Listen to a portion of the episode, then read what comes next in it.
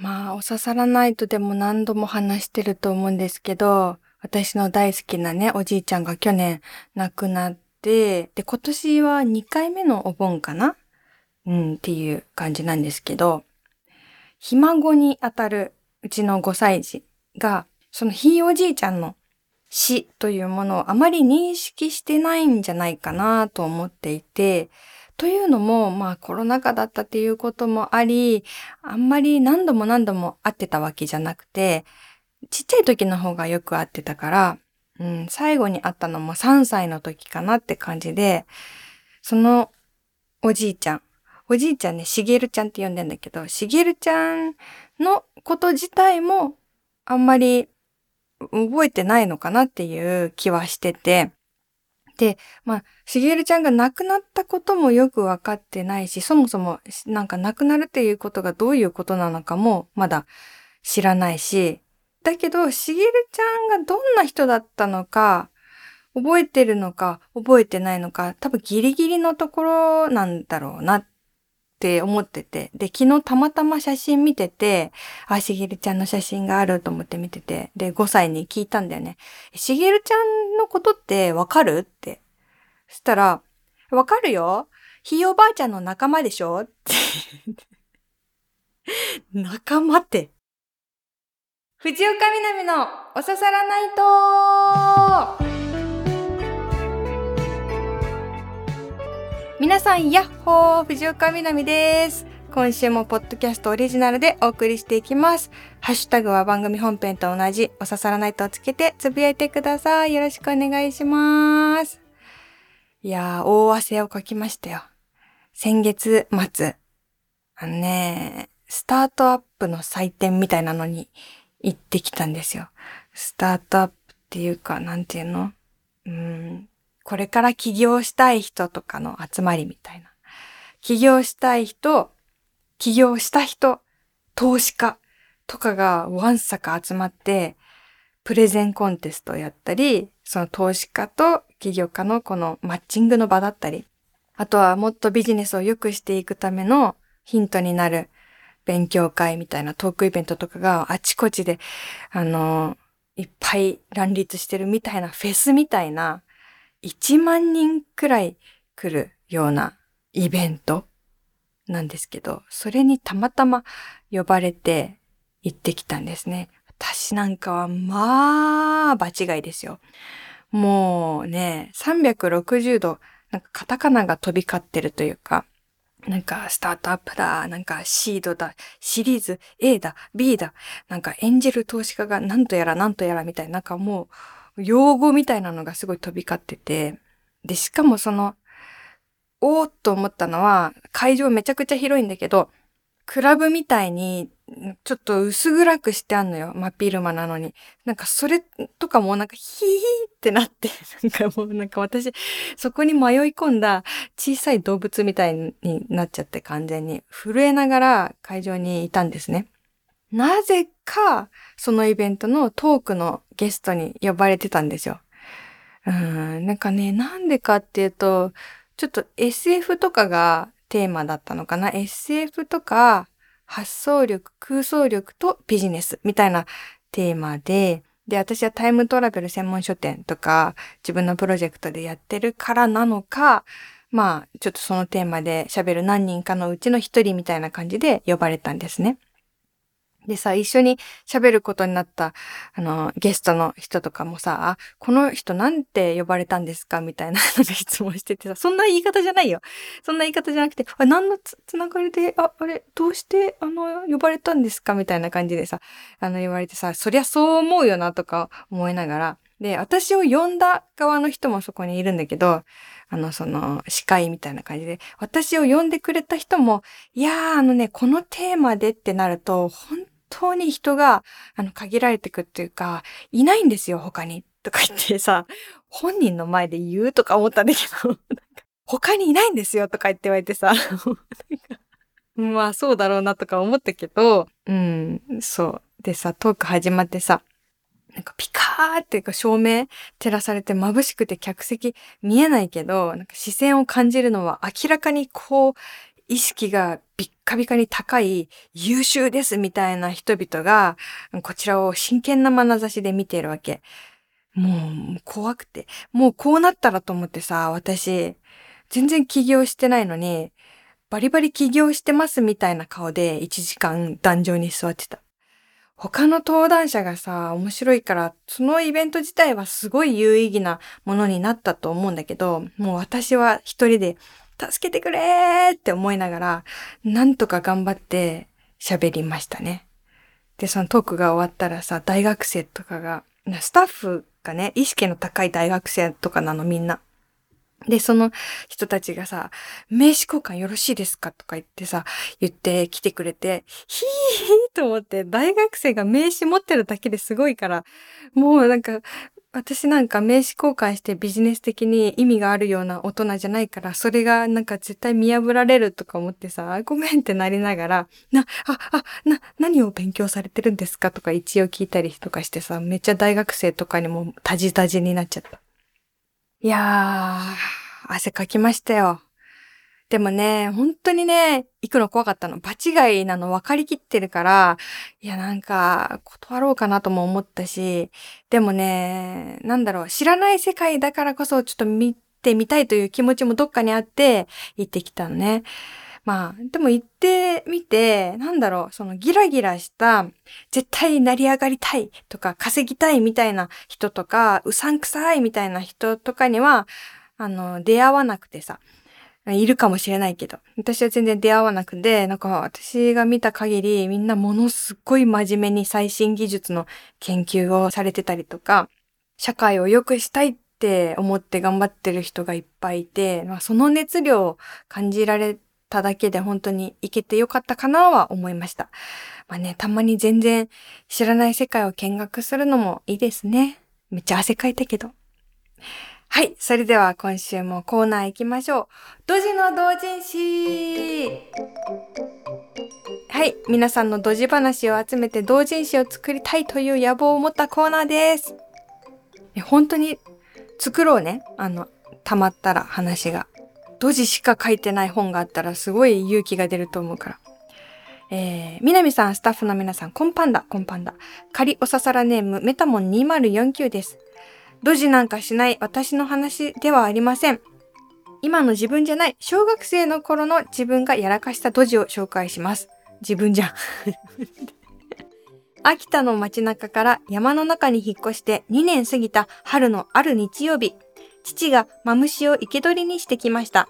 早速マムシ酒の準備と言わんばかりに一升瓶に入れたんですが、密封してはいけないらしく、いつものあの一升瓶の蓋ではなく、ガーゼでしっかり固定して蓋をしていました。そこに登場、小3のメタモン2049。山の中に住んで2年経って、蛇、特にマムシに噛まれたら死んでしまうという話は知っていましたし、実際ちょいちょいマムシを見たこともありましたが、なんせ今をときめく小3、しかもぼーっとした小3です。ちょこちょこと一升瓶のそばに行き、何を思ったか、ガーゼをちょんちょんと左の人差し指で2回つついたところ、激痛に襲われ絶叫しました。そうです。ガーゼ越しに噛まれたんです。ちょうど人影に反応したのか、塔の生け捕りにされたマムシがヒュッとガーゼまで体を伸ばしたようでした。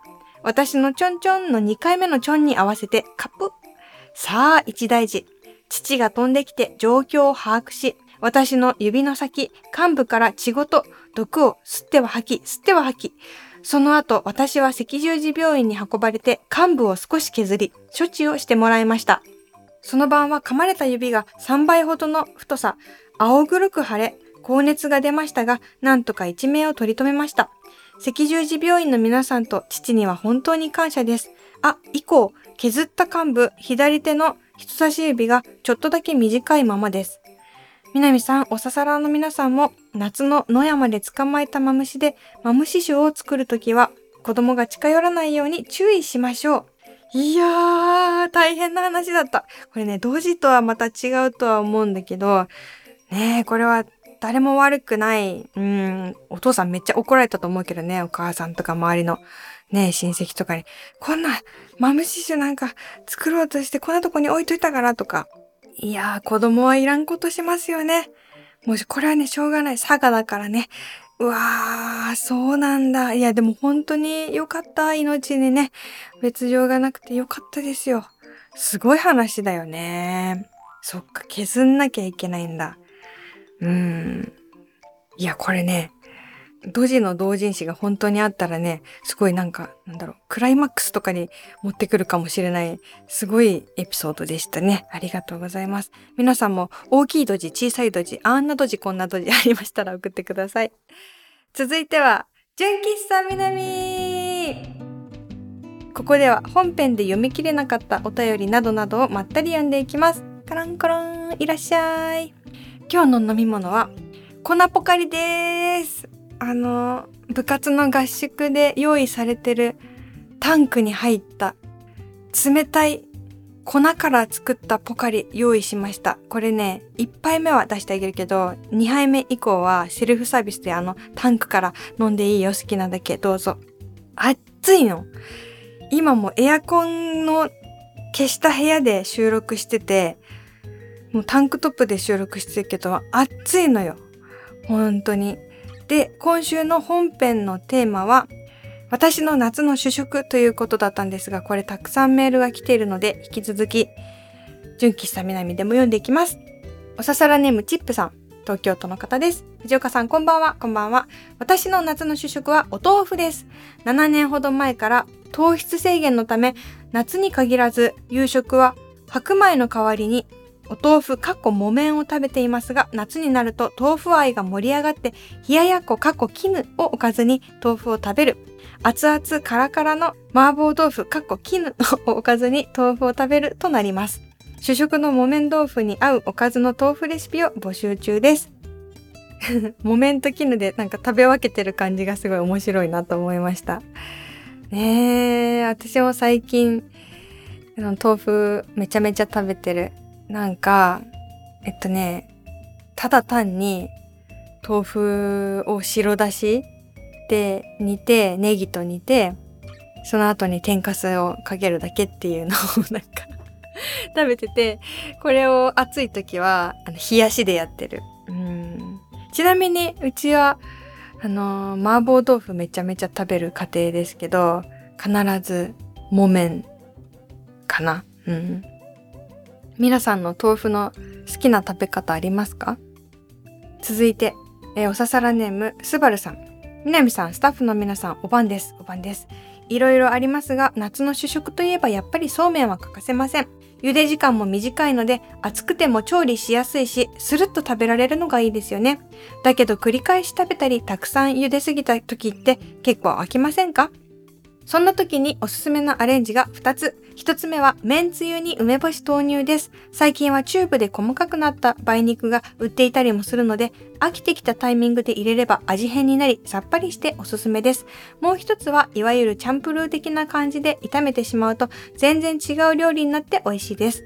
バテそうな時期はニンニクを効かせたりしてもいいですし、結構気に入っています。正直あまり暑い季節は得意じゃありませんが、せっかくなら苦手意識ばかりではなく、いかに楽をして、いかにエンジョイするか考えながら乗り切ろうと思っています。素晴らしい。いかに楽しくエンジョイできるか、いい心がけですけど、私もそうめん、もう今毎日食べてる。今週毎日食べた。朝が食欲なくて、まず起きた時点で暑いから、なんかもう今炭水化物そのパンとかご飯とか喉を通らないって思っちゃってうんそうめんしかないなって思っちゃうんですね。でこれ言うとむちゃくちゃ嫌なやつだと思うんですけどイボの糸しか食べたくない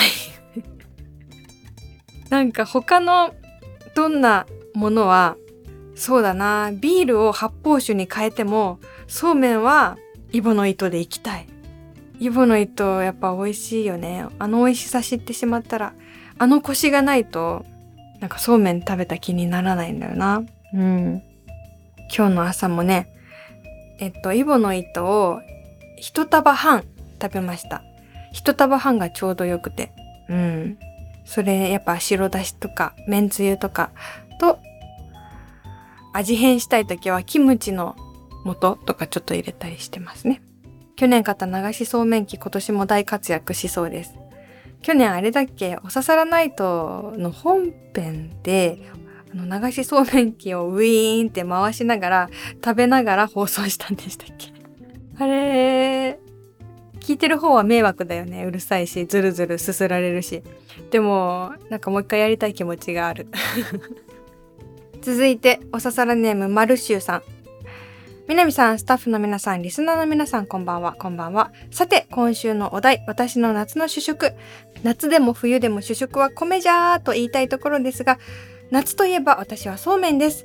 個人的には、みょうが、生姜、芽ネギ、薬味、エトセトラを絡めて天かすもプラスして食べたいところですが、子供が小6と小3なので、個性が強い薬味はなかなか使えません。いつか妻、長女、次女と私の4人で薬味たっぷりのそうめんを食べるのが小さな夢です。あー、ほっこりしたいつか家族で薬味たっぷりのそうめんを食べるのが夢ということで、そっか、だって私も子供の頃、ね、ネギとか、生姜とか、わさびとか入れなかったもんななんでだろう。なんかラーメンとかも具がなければいいのにとか思ってたんだよね。なんでだろう今思ったら考えられないんだけど、単純なシンプルなやつが好きだよね、子供って。うん。なんか、しみじみするんだろうね。ああ、あの、ネギも生姜も食べられなかった子供が、もう薬味を楽しめる年になってって、そうやってしみじみ思いながら食べるそうめん美味しいんでしょうね。いい夢です。続いて、おささらネーム、先日一丁羅のスーツのケツが破れたポルティ275さん。一緒だ 夏の主食、南さん、スタッフの皆さん、お晩であります。お晩であります。暑いですね。暑いですね。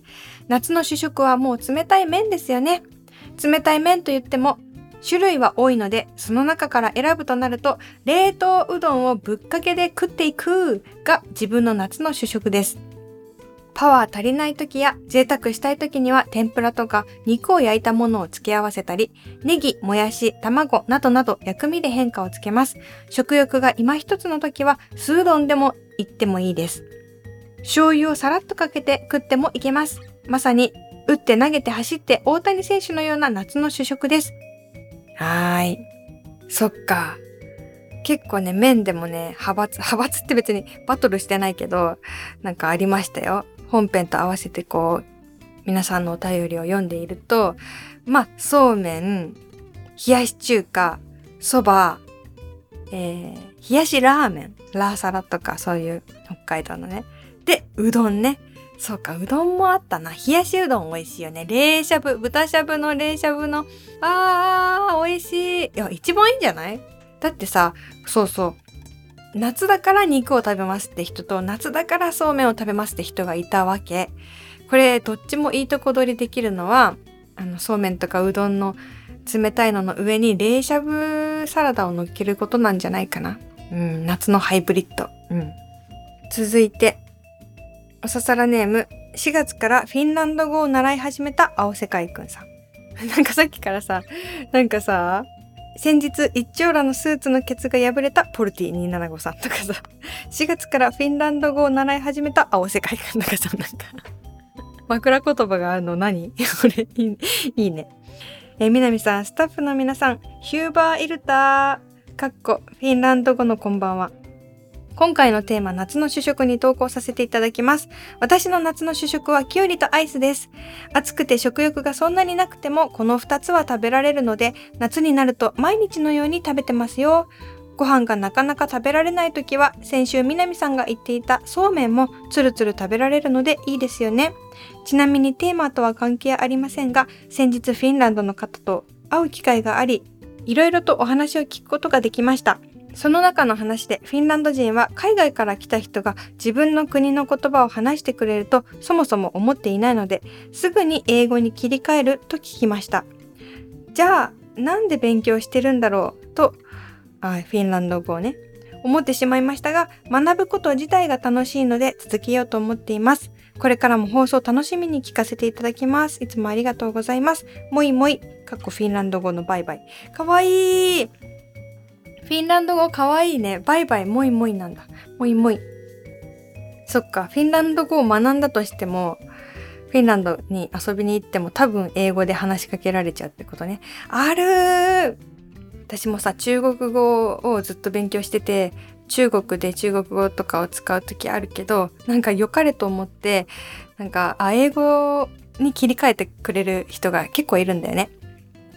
でも、中国語を勉強してる時は私はどっちかっていうと、なんか、英語がすごい奥まってるから、なんか、むしろわかんないって感じで、その優しさにドギマギする時はありましたね。あの、特に初期の時。うん。いや、でも、そうですね。フィンランド語自体がすごい素敵な響きだし、勉強してること自体が楽しいっていうのはめっちゃいいことだな。羨ましいです。ありがとうございます。何で勉強してるんだろう？本？教室？続いて、えー、チャーちゃんさん。みなみちゃん、こんばんは、こんばんは。我が家の夏の主食、それはトマトと大葉ですかね。父が家庭菜園をしていて、夏になると毎日のようにトマトが台所に。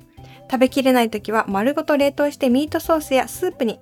大葉はほったらかしているのに、毎年ジャングルのようにわさわさ茂っています。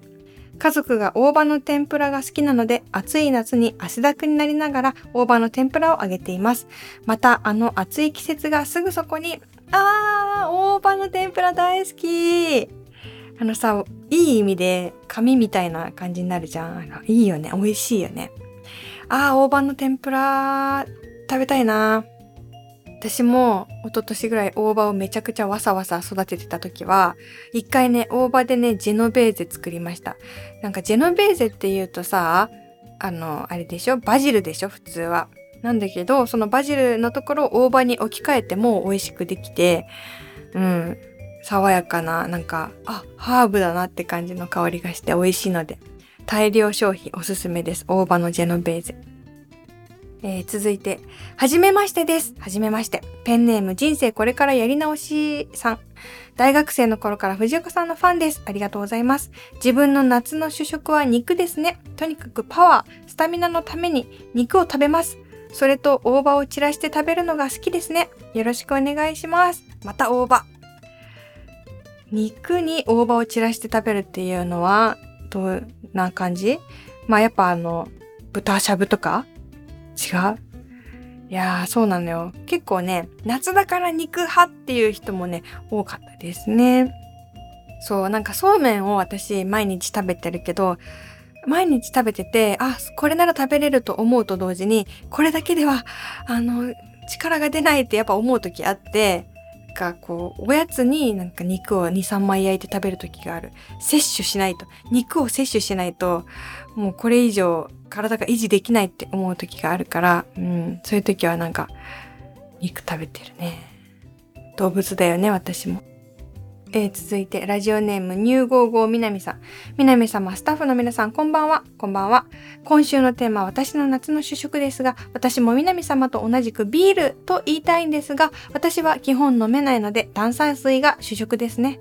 昔は炭酸飲料、コーラやガラナでしたが、今はもっぱら炭酸水ばかりです。そのおかげで体重も減りましたよ。あとこの頃は豆腐も主食になりつつあります。毎日のように冷ややっこを食べております。多分飽きるまで続くのかなこれからもラジオ楽しみにしております。はあ、いいことだ。炭酸飲料、あの、無糖のってことですよね。あの味のない。私もあればっかり飲んじゃう夏は。うん。炭酸水が主食ってすごい言葉だよね。考えてみれば。なり得 ない。なり得ない。なり得ない。うん。そうそう。そういうすっきりと体に心地いいものを取りつつ、エネルギーも取っていきましょう、お互い。続いて、え、ラジオネームがこの方、記載なしの方です、え、気軽にメールさせていただいてもいいと言っていただいたので、本当に気楽に送らせていただきます。夏の主食は、ししとうとみょうが。毎年大量にいただくので、しょっちゅう食卓に上がります。みょうがは一度に30個ほど使ってしまうことも。えー、ちょっと待って。どう使う？一度に30個使うレシピあるみょうが。天ぷら？えー、え、え、ぜひ教えてください。追加情報を求む。天ぷらだったら、でも一人ではね、多分そんな食べれないけど、家族で天ぷら30個とかあったらあり得る？いやーでもみょうが一度に30個使うめちゃくちゃ気になっちゃったな。みょうがってでもさ育てるのもすごい強いらしいですね。本当にもう雨水で育つからなんか育ててたのを忘れるぐらいあのほっといても育つって聞きますね。うん。あとみょうがってさ忘れっぽくなるっていう言い伝えあるんでしたっけ？私なんかそれを親から聞いてあの受験生の時みょうが食べないようにめっちゃ頑張ってることあったな 食べたら忘れると思って続いてラジオネームパクチー大好きマンさん。藤岡さんこんばんは。こんばんは。初めてメールします。私の夏の主食は凍らせたこんにゃくゼリーです。昨年まではハート型のこんにゃくゼリー一筋でしたが今年初めてパウチ型に手を出しました。パウチ型を凍らせたら食べられるのかなと思っていたんですが、これがびっくり、とても食べやすく美味しかったです。今年の夏は二刀流で乗り切ろうと思います。藤岡さんもぜひ。あー、こんにゃくゼリー凍らすと美味しいですよね。あの、アイスとかとは全然違う、シャーベットとかとも全然違う、あの、どこかにこんにゃくを感じる歯ごたえというか、子供の頃好きだったのに今思い出した。やるやるやるうちの母がやってて、それで子供の頃食べてたのかな。えー、良さそう。買ってくる。これから。なんかいろんなことが思い出されていいテーマでした。ありがとうございます。え、続いては普通のお便り。おささらネームよいよいわいわいさん。藤岡みなみさん、こんばんは。こんばんは。ラジオネームをつけてくださりありがとうございました。直感で選んでみました。よいよいわいわいです。早速お便り投稿します。これ皆さん、よいよいわいわいさんは全部ちっちゃいカタカナのよといとわといでよいよいわいわいさんです。だから字面がめっちゃ可愛い。よいよいわいわいさん、私ね、あの、ワッタのシークワーサーサワー飲んだよ。美味しかった。めっちゃありがとうございます。なんかあれさ、なんだろう、べたつかない感じがいいですね。酸味もさ、酸っぱすぎなくて。美味しかった。うん。夏の主食になっちゃう。えー、日記について。私はほぼ誰も見ていないインスタグラムのアカウントにその日の写真と一緒に日記を載せています。人に見られると緊張するので新しく日記用のアカウントを作って自分で振り返ることができるようにしています。写真と一緒であることでよりその時に見た風景や感動が蘇ってきます。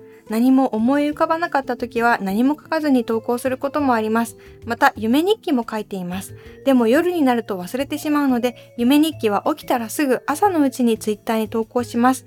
自分の中でのルールがあって、冒頭は必ずこんな夢を見たにします。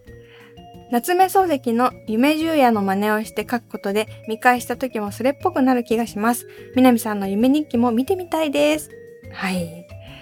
そうそう、日記がね、たまに話題になるこのお刺さらないと、私は友達と交換日記と夢日記をしてるんだけどね。で、その南さんの夢日記も見てみたいですって書いてあったから自分の夢日記を見返してみたんだけど、まあ、とても、あの、公表できる内容ではなかった。基本、不穏ですね。だし、なんかあんまり、そのやっぱ人のさ、夢の話ってさ、面白くないって言うじゃん。だからそれになったら怖いからやめとくね。うん。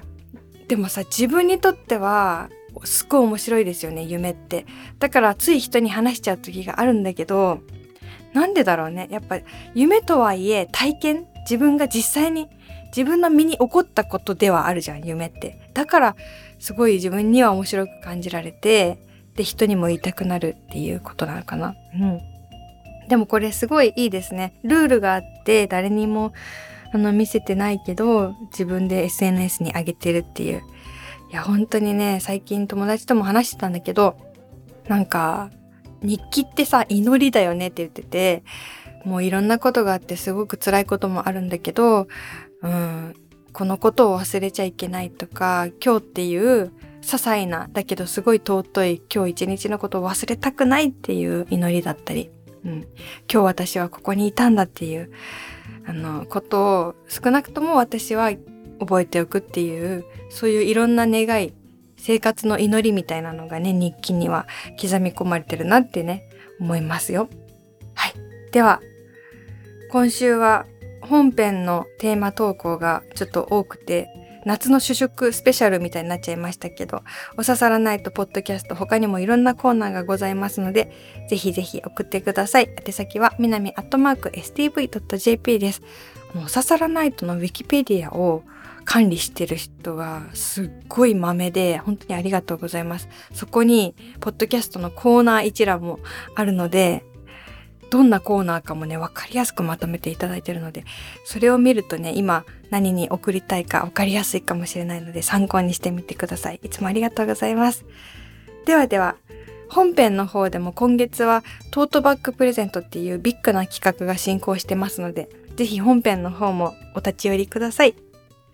じゃあ、今週も明日からも今日からも皆さんにね、あのー、すっごい暑いけど、あの、入った部屋がキンキンにクーラー効いてて気持ちいいみたいな心地よさがたくさん訪れます。かっこ予言ということで、えー、またこの場所で来週もお会いしましょう。お相手は藤岡みなみでした。またね